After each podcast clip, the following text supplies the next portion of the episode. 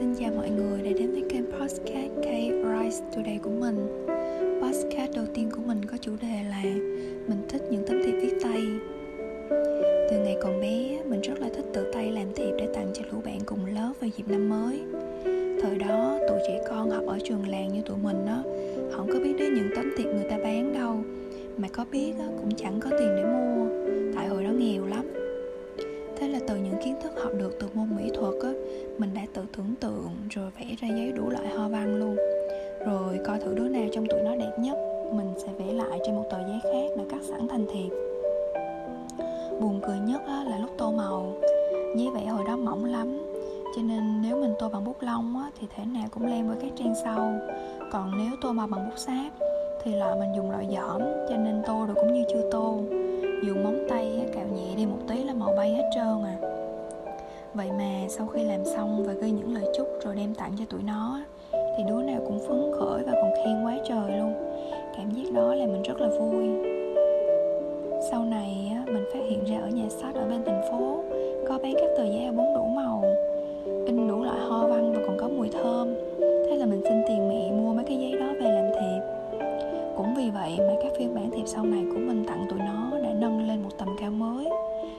đẹp hơn dày hơn không còn lem nhem màu và còn thơm nữa. Lên cấp 2 á, mình chuyển trường khác và bận học quá nên cũng không còn tự tay làm thiệp nữa. Nhưng mà những dịp quan trọng á, mình đều đi nhà sách chọn mua một vài tấm thiệp nhỏ gửi vào đó những lời chúc và mang tặng tận tay cho những đứa bạn mà mình quý. Theo thời gian lớn lên thì số người nhận thiệp của mình cũng đã giảm đi rất là nhiều. Điều này thì cũng không có gì lạ hết. Càng lớn riêng. Tụi mình cũng không còn được thân thiết và thậm chí là mất luôn liên lạc thì mình cũng là nghĩ là chuyện bình thường. Mình cảm thấy cuộc đời mình rất là may mắn khi mà có một đứa bạn thân đã đồng hành, gìn giữ thói quen này cùng với mình trong suốt bao nhiêu năm qua. Mình còn nhớ thời sinh viên ở sài gòn á, tụi mình có ở trọ chung với nhau, hàng ngày ăn chung, ngủ chung. Vậy mà mỗi lần tới dịp sinh nhật á nó đều tặng mình một tấm thiệp viết tay mà mình đọc, mình cảm động rơi nước mắt luôn á. Tự hỏi là không biết nó ngồi viết lúc nào sao mình không hay. Rồi sau này mỗi đứa đi làm ở một quận khác nhau, cũng không còn ở chung với nhau nữa. Nhưng mà tới ngày sinh nhật á, thì tụi mình đều gặp nhau, cùng nhau đi ăn uống. Lúc về nhà mở quà mình không có hồi hộp quà là gì, mà mình thắc mắc là không biết năm nay nó lại viết gì cho mình. Ba năm gần đây nó đã bước vào cuộc sống hôn nhân mình thì vẫn đang tận hưởng thời gian độc thân vui vẻ. Rồi mình cũng rời sài gòn về quê nên sinh nhật không còn gặp nhau nữa. May sao năm ngoái có gì ở sài gòn, cho nên mình vào ở với vợ chồng nó ít ngày. Cũng may đúng dịp sinh nhật mình luôn. Vợ chồng nó để dành hết bất ngờ này tới bất ngờ khác cho mình, là mình cảm động vô cùng luôn. Sinh nhật nó thì mình in hình kỷ niệm hai đứa để đi và tự tay làm một tấm thiệp mà mình cảm giác là hài lòng nhất từ đó đến giờ. Sau khi nó nhận á nó cũng bảo với mình đó là tấm thiệp đẹp nhất mà nó tự nhận nhận được á. Rồi năm nay nó sinh em bé đúng ngay trước ngày sinh nhật luôn.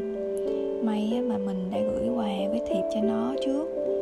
Rồi hai tháng sau là đến sinh nhật mình thì nó bận xù đầu với tại bỉm sữa. Nên nó hỏi mình là muốn tặng gì thì nó sẽ mua luôn thêm một phần nữa là dịch bùng lên dữ dội quá nên thiệp năm nay chỉ là một mảnh giấy nốt nhỏ xíu kèm hai quyển sách mà nó tặng mình. Nó bảo là thông cảm cho nó nha. Nó không đi ra ngoài mua thiệp được nên năm nay xòe xò quá. Mình thì nào có trách gì đâu chỉ cần mình còn nhận được quà với thiệp của nó là hạnh phúc rồi. Mình biết á, hành trình làm mẹ những tháng đầu tiên thì vô cùng bận rộn mà nó vẫn còn nhớ sinh nhật mình vậy là vui rồi chỉ mong gia đình nhỏ của nó luôn được bình an khỏe mạnh thôi.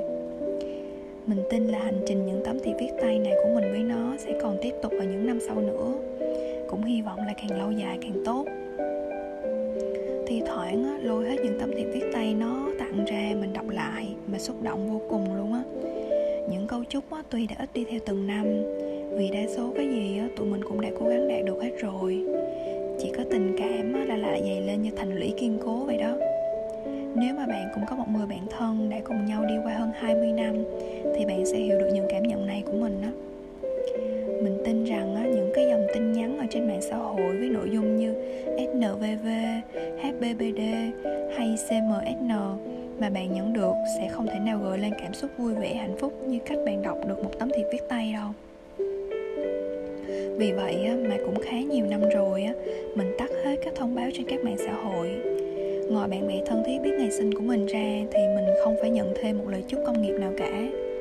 Mình né xa những lời chúc vô hồn, mình chỉ muốn tận hưởng những lời chúc sinh nhật chân thành và dành thời gian vui vẻ bên những người mình yêu quý thôi.